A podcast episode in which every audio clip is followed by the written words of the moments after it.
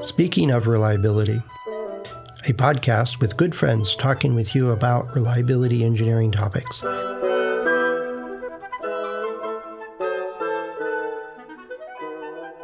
Welcome to Speaking of Reliability. This is Fred Schenkelberg. And this is Chris Jackson. And Fred and I are talking about how we can become better consultants, or maybe just How did that's we get that's not into it? entirely true. You know, we just Well, it's, I, was you or no? It was uh, somebody asked me this week. You know, I mentioned that we got our thousandth episode coming up, and they says, "Well, are you going to do anything special for that?" Because it used to be every hundred episodes we we would do something unique. You know, and one of them, I think on episode two hundred or three hundred, we said, "What was? How did you become a consultant?" And each of us had a slightly different story for it um, of how we came around to being a consultant, and there's not one path. There's no doubt about it. Um, and there's different kinds of consulting. Uh, yet this this week, I had a, somebody is retiring from their uh, their career, basically, and part big part of it was reliability engineering. And what caught my eye was this: I got an email message with a subject line as "retired engineer looking for consulting work." I hmm, I think I would have phrased that differently. you know, because that subject line was hire me because I want your money is the way I interpreted it. Uh, as opposed to, hey, I got tons of experience, I can help you.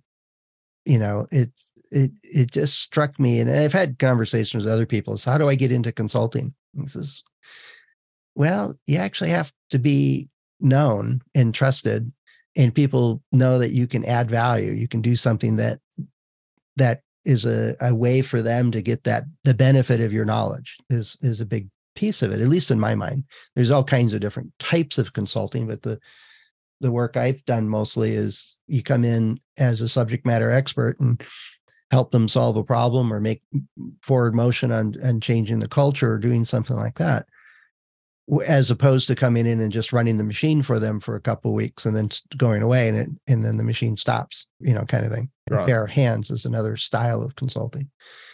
Um, but anyway, it was one of these things where I always think back to the analogy of the planting a tree. The best time to plant a tree is 20 years ago, and the second best time is right now. And I don't know who said that's that. a good saying that one. Yeah. And and and part of this conversation was triggered because you mentioned you're heading to, off to a conference next week. Uh, and it makes me think of the early on I went to conferences because I wanted to learn more about reliability engineering and I wanted and I also deliberately wanted to network because there's a lot of smart people out there in our field and knowing who knows what comes in really handy when you're facing a problem that you know that hey chris could you take a look at this one? Am i approaching this right?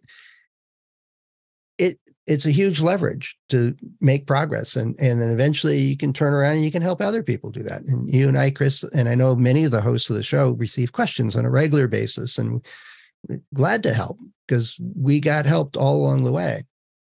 Right. um, and I know you certainly helped me when I first started going, Hey, I'm a reliability engineer, please hire me. Um, but Yeah. you didn't hopefully you were better than that otherwise i would have you know yelled at you or something was I, I can't recall exactly how the conversation went down, but um uh but I think I mean, I mean, I mean, it's a huge transition. I mean, and and you don't understand how big the transition is until you do the transition. It's like you know, parenthood. You can read as many parenthood books as you want. You can see, you know, other people go through becoming a first-time parent. You can understand that yes, you now need to deal with a seven-pound, completely Fully useless dependent. mammal yeah, that needs a lot of food and- yeah Right. You can you can understand that in a very technical sense, but until you do it, you got you, got no idea. You got no idea. Um, you're gonna Yes, you too can change a diaper at three in the morning when you're dead asleep. right, and every parent has a different approach to it. That's the reality. Um, or couples, they have their Mhm. strategy. Okay, uh, you do this shift, I do that shift. Uh, um, you know, so those who know know. I think the same can be said about consulting. Yes, you can sit there and say, yes, I understand I need to get funnel marketing this. I need to reach out to 100 people, and then maybe one or two of them will actually be people who are going to hire me in the future, so on and so forth. Um, I think people can understand that technically, and because they have by and large been employees in an organization, they're very, very used to training and competence being based on ticking a box, so to speak. Yes, I've read, I, I get it. I understand. I need to find people. Uh, now, people hire those people start hiring me. It doesn't work like that until you live and breathe it. You don't know the challenges, and it can be heart wrenching sometimes when you have perhaps mortgaged your house to pursue your consulting dream. Um, that's that's it. That's an that's not uncommon as well. You look at a lot, lot of the great entrepreneurs of the world, they had to, in many cases, sacrifice marriages to pursue their dream. It's it's, it's not a it's not a, a smooth transition where you just sort of step off one money earning conveyor belt and fall onto another. Um, if, if it was easy, everyone would be doing it. I can't. So I think the first thing is you just can't understand how challenging that is. Yeah, I think there's ways to mitigate that and it starts long oh, before you decide to go to consulting. And I think it's right. that idea of well, go to a conference, but not just attend a conference. That's a stop, right? Present at the conference. You know, uh, do the workshops, do the evening meetings, uh, do every opportunity you get to be on in front of an audience, or to share what you know, or or do stuff. Do it, and part of it is learning how to work with other people and to, to answer questions and to you know convey what you know in a way that other people get it and they understand they can make a difference because as a consultant that's what you're doing you're you know taking a look at a situation or a stack of data and you're analyzing it and looking at it and going all right here's what you need to do different if you're not able to communicate that well and that takes practice to a mm-hmm. presentation mm-hmm. or in a meeting or in a proposal um, you're three steps behind. Um, even though you might be the world's best whatever to do that, solve that problem, if you can't communicate it, nobody will know that, and they won't. You, you won't get that job. Part of it too is let people know what field you're in. What what do you work on, so that after 10, 15 years, if you got the time machine, is go back and and you know build up a body of work that when you Google yourself, it comes up with 15 pages of all the presentations you've done, all the papers you've written, all the books you've been involved with. Um, it's funny, it's the the today when a, a new client comes, is they I saw you on LinkedIn or I I Googled, you know, the topic I'm interested in, your name came up a lot we don't use billboards, but Google and LinkedIn are our closest allies to that, or a similar function as that. I don't remember the last time anybody asked me to send me their resume. Um, no, you know, no, they already know. If you don't have a complete LinkedIn profile that it's, you know, the equivalent of a, a really good CV, but more focused on what you can do for somebody else, what you services you're offering, and what areas of expertise you bring to the table. They stop. They're not going to ask you for any more information. They're not going to ask you to sign an NDA to to talk it through. Well, the other thing is that I mean, people again, you come from an employee employer culture. You, you people tend to be. Oh, sad to say. I mean, there's a bit of continuum, but uh, it tends to be more, or what have you done? How much time have you spent? What's, what's your seniority? What courses have you completed? You have a, you have a bachelor's, you have a master's, okay. And it means it's all, all about the accumulation of qualifications and experience, which of course is important.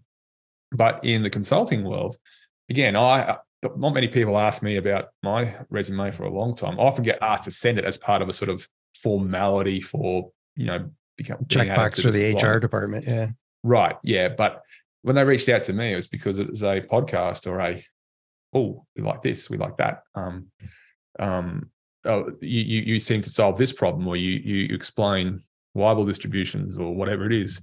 It's not. It, it's not even about. Um, it, it's it's not. A, it's not about the uh, what is on the resume or CV because if you've got a strong resume and CV, that's going to be apparent in the way you talk. uh, the way you do all that stuff you just talked about, which is going to go onto your LinkedIn profile. Yeah. I think that's a big culture shock too. People say, well, I've been doing this for 30 years. I am a reliability quality six ninja. I've got belts that are every color under the rainbow. Why are you not hiring me? It's just if you don't explain what it is you're going to do or what problem you're going to solve, um, then you're not going to get hired. And clients are people who have a problem as a rule. I think most of our clients are, are clients who have come across an issue and they go, "This is beyond me. This is beyond us. Yeah. We need somebody else to help us out." We don't have time to generate the solution internally. We need an answer quicker. So, and that's one of the one of the many roles of consultants is to bring right. in expertise very quickly as opposed to growing yourself. Because they could say, hey, you know, Fred, why don't you go to this conference and then take this class? And in two years, you could solve this problem for us. Well, we don't tend to want to work that slow. Right. I mean, that there are that those that tends to happen when, when organizations are having a deliberate initiative to improve, let's call it the reliability maturity, but that's mm-hmm. not in response to a something's on fire problem now. And so I, I, think there's this again, there's the expectation one that um, that yes, you will you understand that there is a there is a, a, shock when it comes to money earning, but you until you until you take that step, you'll you'll never know what it is. Two, there's a whole um, CV resume versus actually connecting with people. Um, and I think three is when the next step is, well, if you had to describe what it is you do in that elevator speech to somebody, what is it that you do? And if you just if your response right now is to go through your resume and say, well, this is is all this is all my experience. So I've served 10 years at this organization. I've got 65 certified certificates and blah, blah, blah, blah, blah. That's not telling that person what it is you offer. That's telling that person what you've endured, not what you can offer. That's a good choice of words there, endured. you know, yeah. but even good employees, it, when you're in the interview looking for a job, it's not that I went to the school and I did this they're not asking you about that. They're asking you what difference did you make? What impact did you yeah. have? How do how do you go solve these problems? What you know, how do you think? And the surrogate for that, because we don't get that you have to get to the interview as a consultant by already people knowing you. And so I often advertise it, it's the conferences and the workshops and presentations you make while you're still employed before you decide to go to consulting to start building up that credibility and and sharing of what you know so people can can do the due diligence and say well what is chris really after? How does he approach teaching this? And then they can see examples and examples of it and so on. That's a part is to get to know you. If if you're on page 487 of a google search result for reliability engineering well it's very difficult for people to get to know you then. Uh, so writing articles writing uh, doing a podcast you know doing you know all these different opportunities present that's part of just building awareness that you exist and mm-hmm. then this but it also serves the purpose what you're talking about chris is well it conveys how you solve problems what kind of problems you solve where where do you make a difference and then it's the website or your linkedin profile and so on has got to be i can help you solve these things. I can bring value to you in this way, this way, and this way. This is the kinds of stuff that will that when we work together will change, that will make a difference. Um, yeah, it's definitely not that I spent four years in this school and three years at that school, and that. one one one guy years ago was talking to me about the CRE program from ASQ, and he said, you know, at first I thought if somebody went to the trouble to get certified eh, in this professional societies or uh, process, um, they're taking their career seriously. Until I started interviewing people and realized that they don't know anything about reliability, they just got the certification so that they had it on their resume. But when you ask them the difference between an exponential and a Weibull distribution, and they were like, uh, "I don't know. I, you know, why would I need to know that?" Well, then you're not going to be hired if it's what you do with the knowledge you have, it's not what certification you get. I mean, the, it, it's key is what you were talking about. Is like if be, if the only thing you there is that, there is that difference between there is no difference between an exponential and a Weibull in certain cases. Just thought I'd put that in there. Yeah, yeah, smart ass. but the idea is, is that I know. if if the only thing they can say is, well, MTTF is for re- non-repairable systems and MTBF is for repairable systems, because that's a question on the CRE prep exam or the CRE exams, Which it is. Um, yep. which it is, but it's like, okay, so one, if they're talking to me, is like, why would you ever use those things? But two, is um, where how do you apply these? How do you what how do you apply these concepts? How do you use the knowledge that you've demonstrated you know? Oh, I forgot it all after the test is probably the honest answer for some of the Yeah. people I've talked to. Like, well, uh, you know, that's not the point.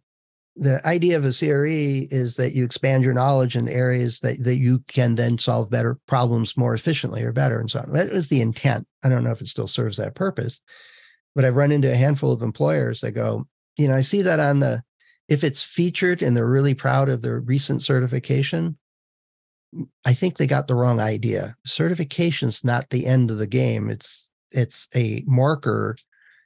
Yet more importantly is how you use that knowledge. And it's the same for consulting. It's not so much I'm a consultant now. I got lots of experience, you know, in in the nine to five job. It's so what do you, what can you do? What what results are you getting? How can you make a difference? And the having lots of experience communicating with people and making that publicly available. I've heard one person tell me is, well, I'm not going to write down everything I know in articles because that gives away what I know. I said, you know, it's really hard for you to give away what you know. It, it's yet it's equally hard to attract people that want to know more about you or know more of what you know.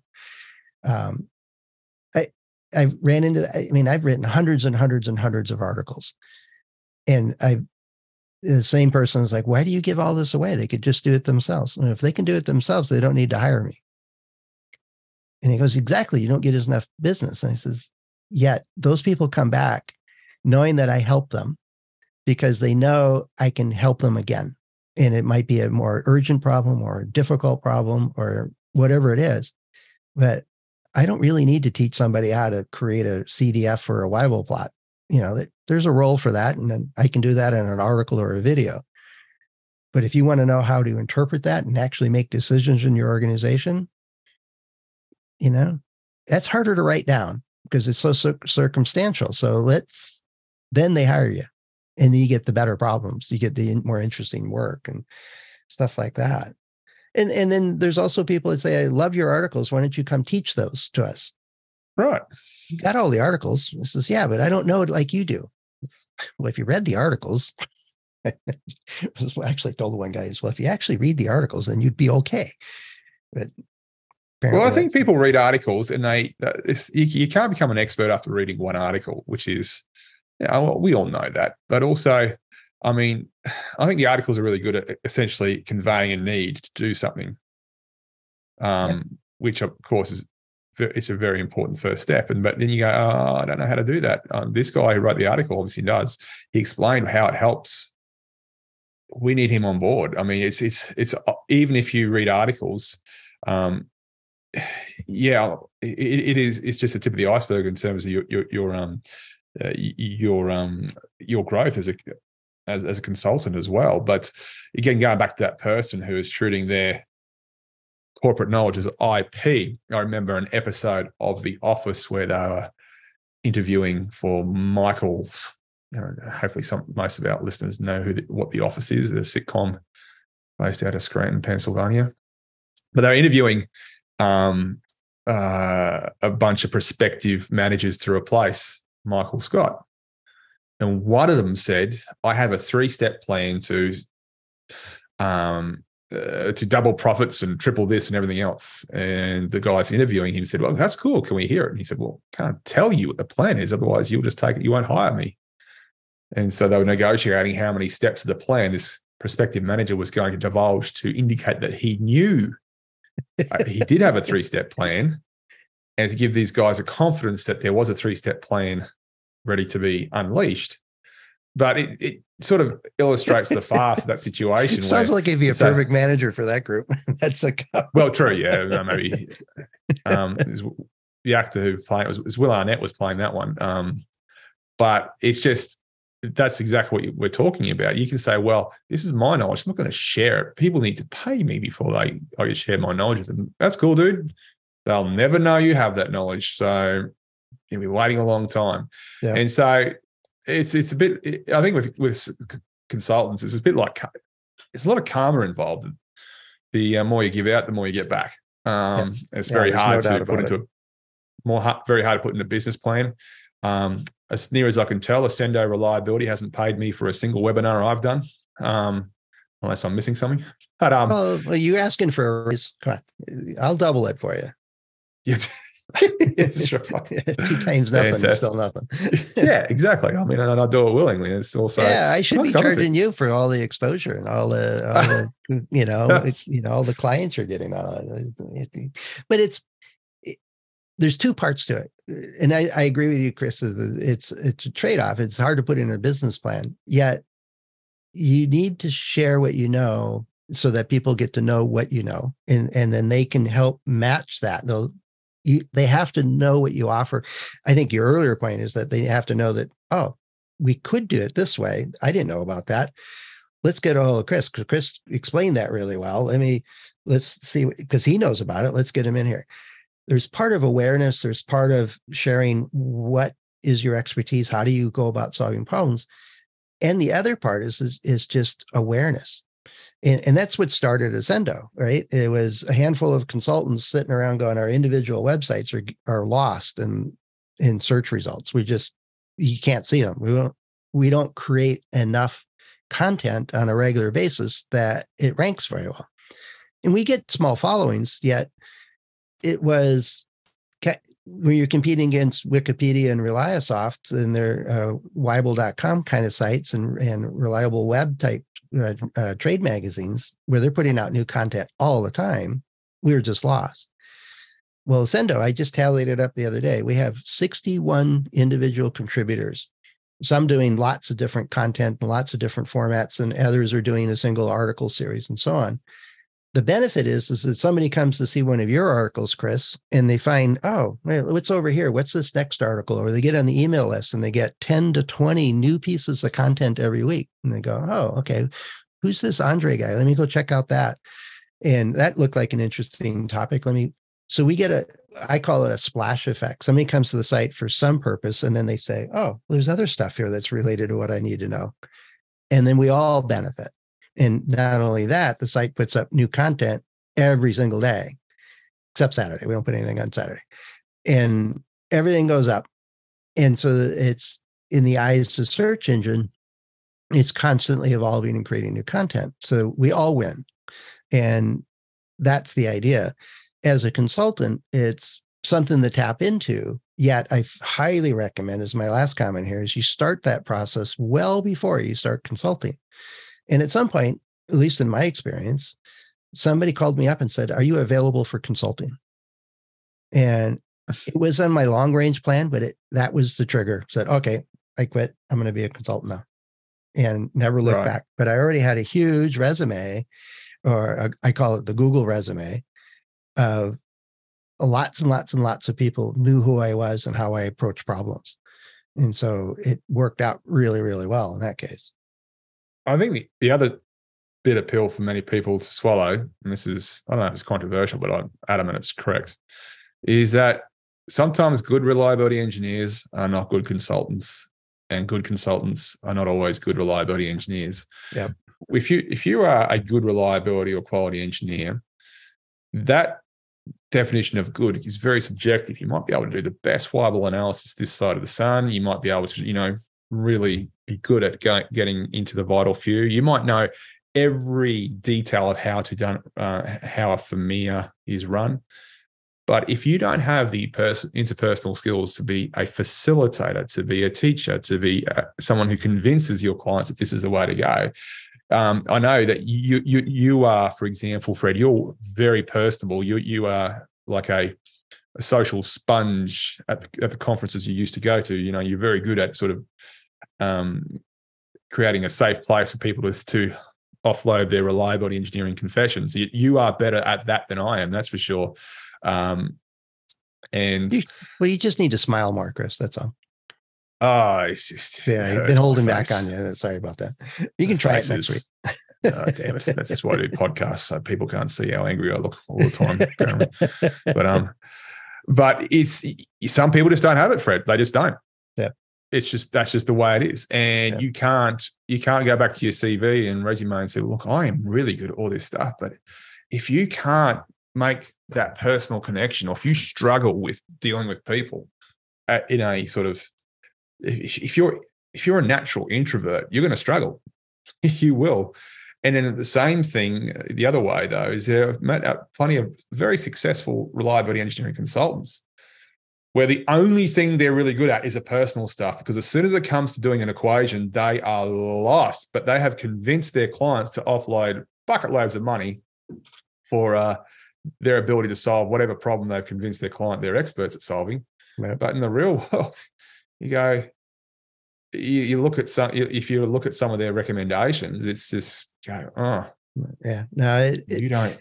There's you a lot of variability out there, and I think, yeah, there's buyer beware is probably and and having a good understanding of how they go about solving problems how they communicate problems you know all of those things matter. And it it's worked for me. It no guarantee it'll work for you. Um i i do suggest that if you're an introvert and you know that you don't comfortable with people uh, on all kinds of levels is you can learn to be. You can practice that. You can turn that on. It takes time. It takes practice. It gets out of your comfort zone. There's no doubt about it.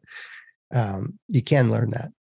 Um, so anyway to become a consultant is a little bit different than just hanging your shingle out there and saying oh i'm a consultant now. It's a start. That's you got to do at least that step at some point in time. Otherwise you you're not. If you're not interested in taking on clients then you're not a consultant the hard part is getting consultants to believe that you're the right choice and that's where the most of this conversation has been focused on is how do you get that out there? How do you market yourself? How do you build your own brand? How do you uh, share what you know in a, in a way that helps people understand that you know what you're talking about? That all matters. Um, oh, and then by the way, once you actually have a client, you got to really do a good job for them and help them solve a problem and add a lot of value because your next client is likely going to come as a result of that. it's, it's word of mouth is your best sales package and doing a good job. That might be a subject for a whole nother podcast is, you know, what do you do now that you signed the NDA um, and you're off and running?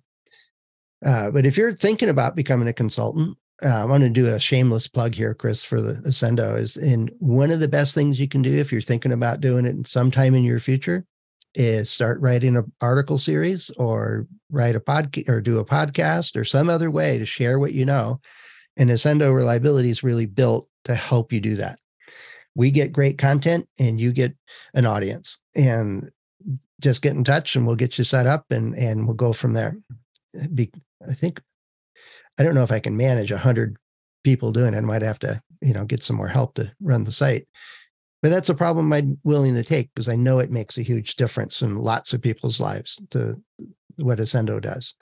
So if you're interested, let us know. And if you have a topic or an idea you'd like us to talk about on, on this show, uh, let us know. We're at uh, accendoreliability.com slash go slash SOR and you can find a couple ways to get in touch with us there.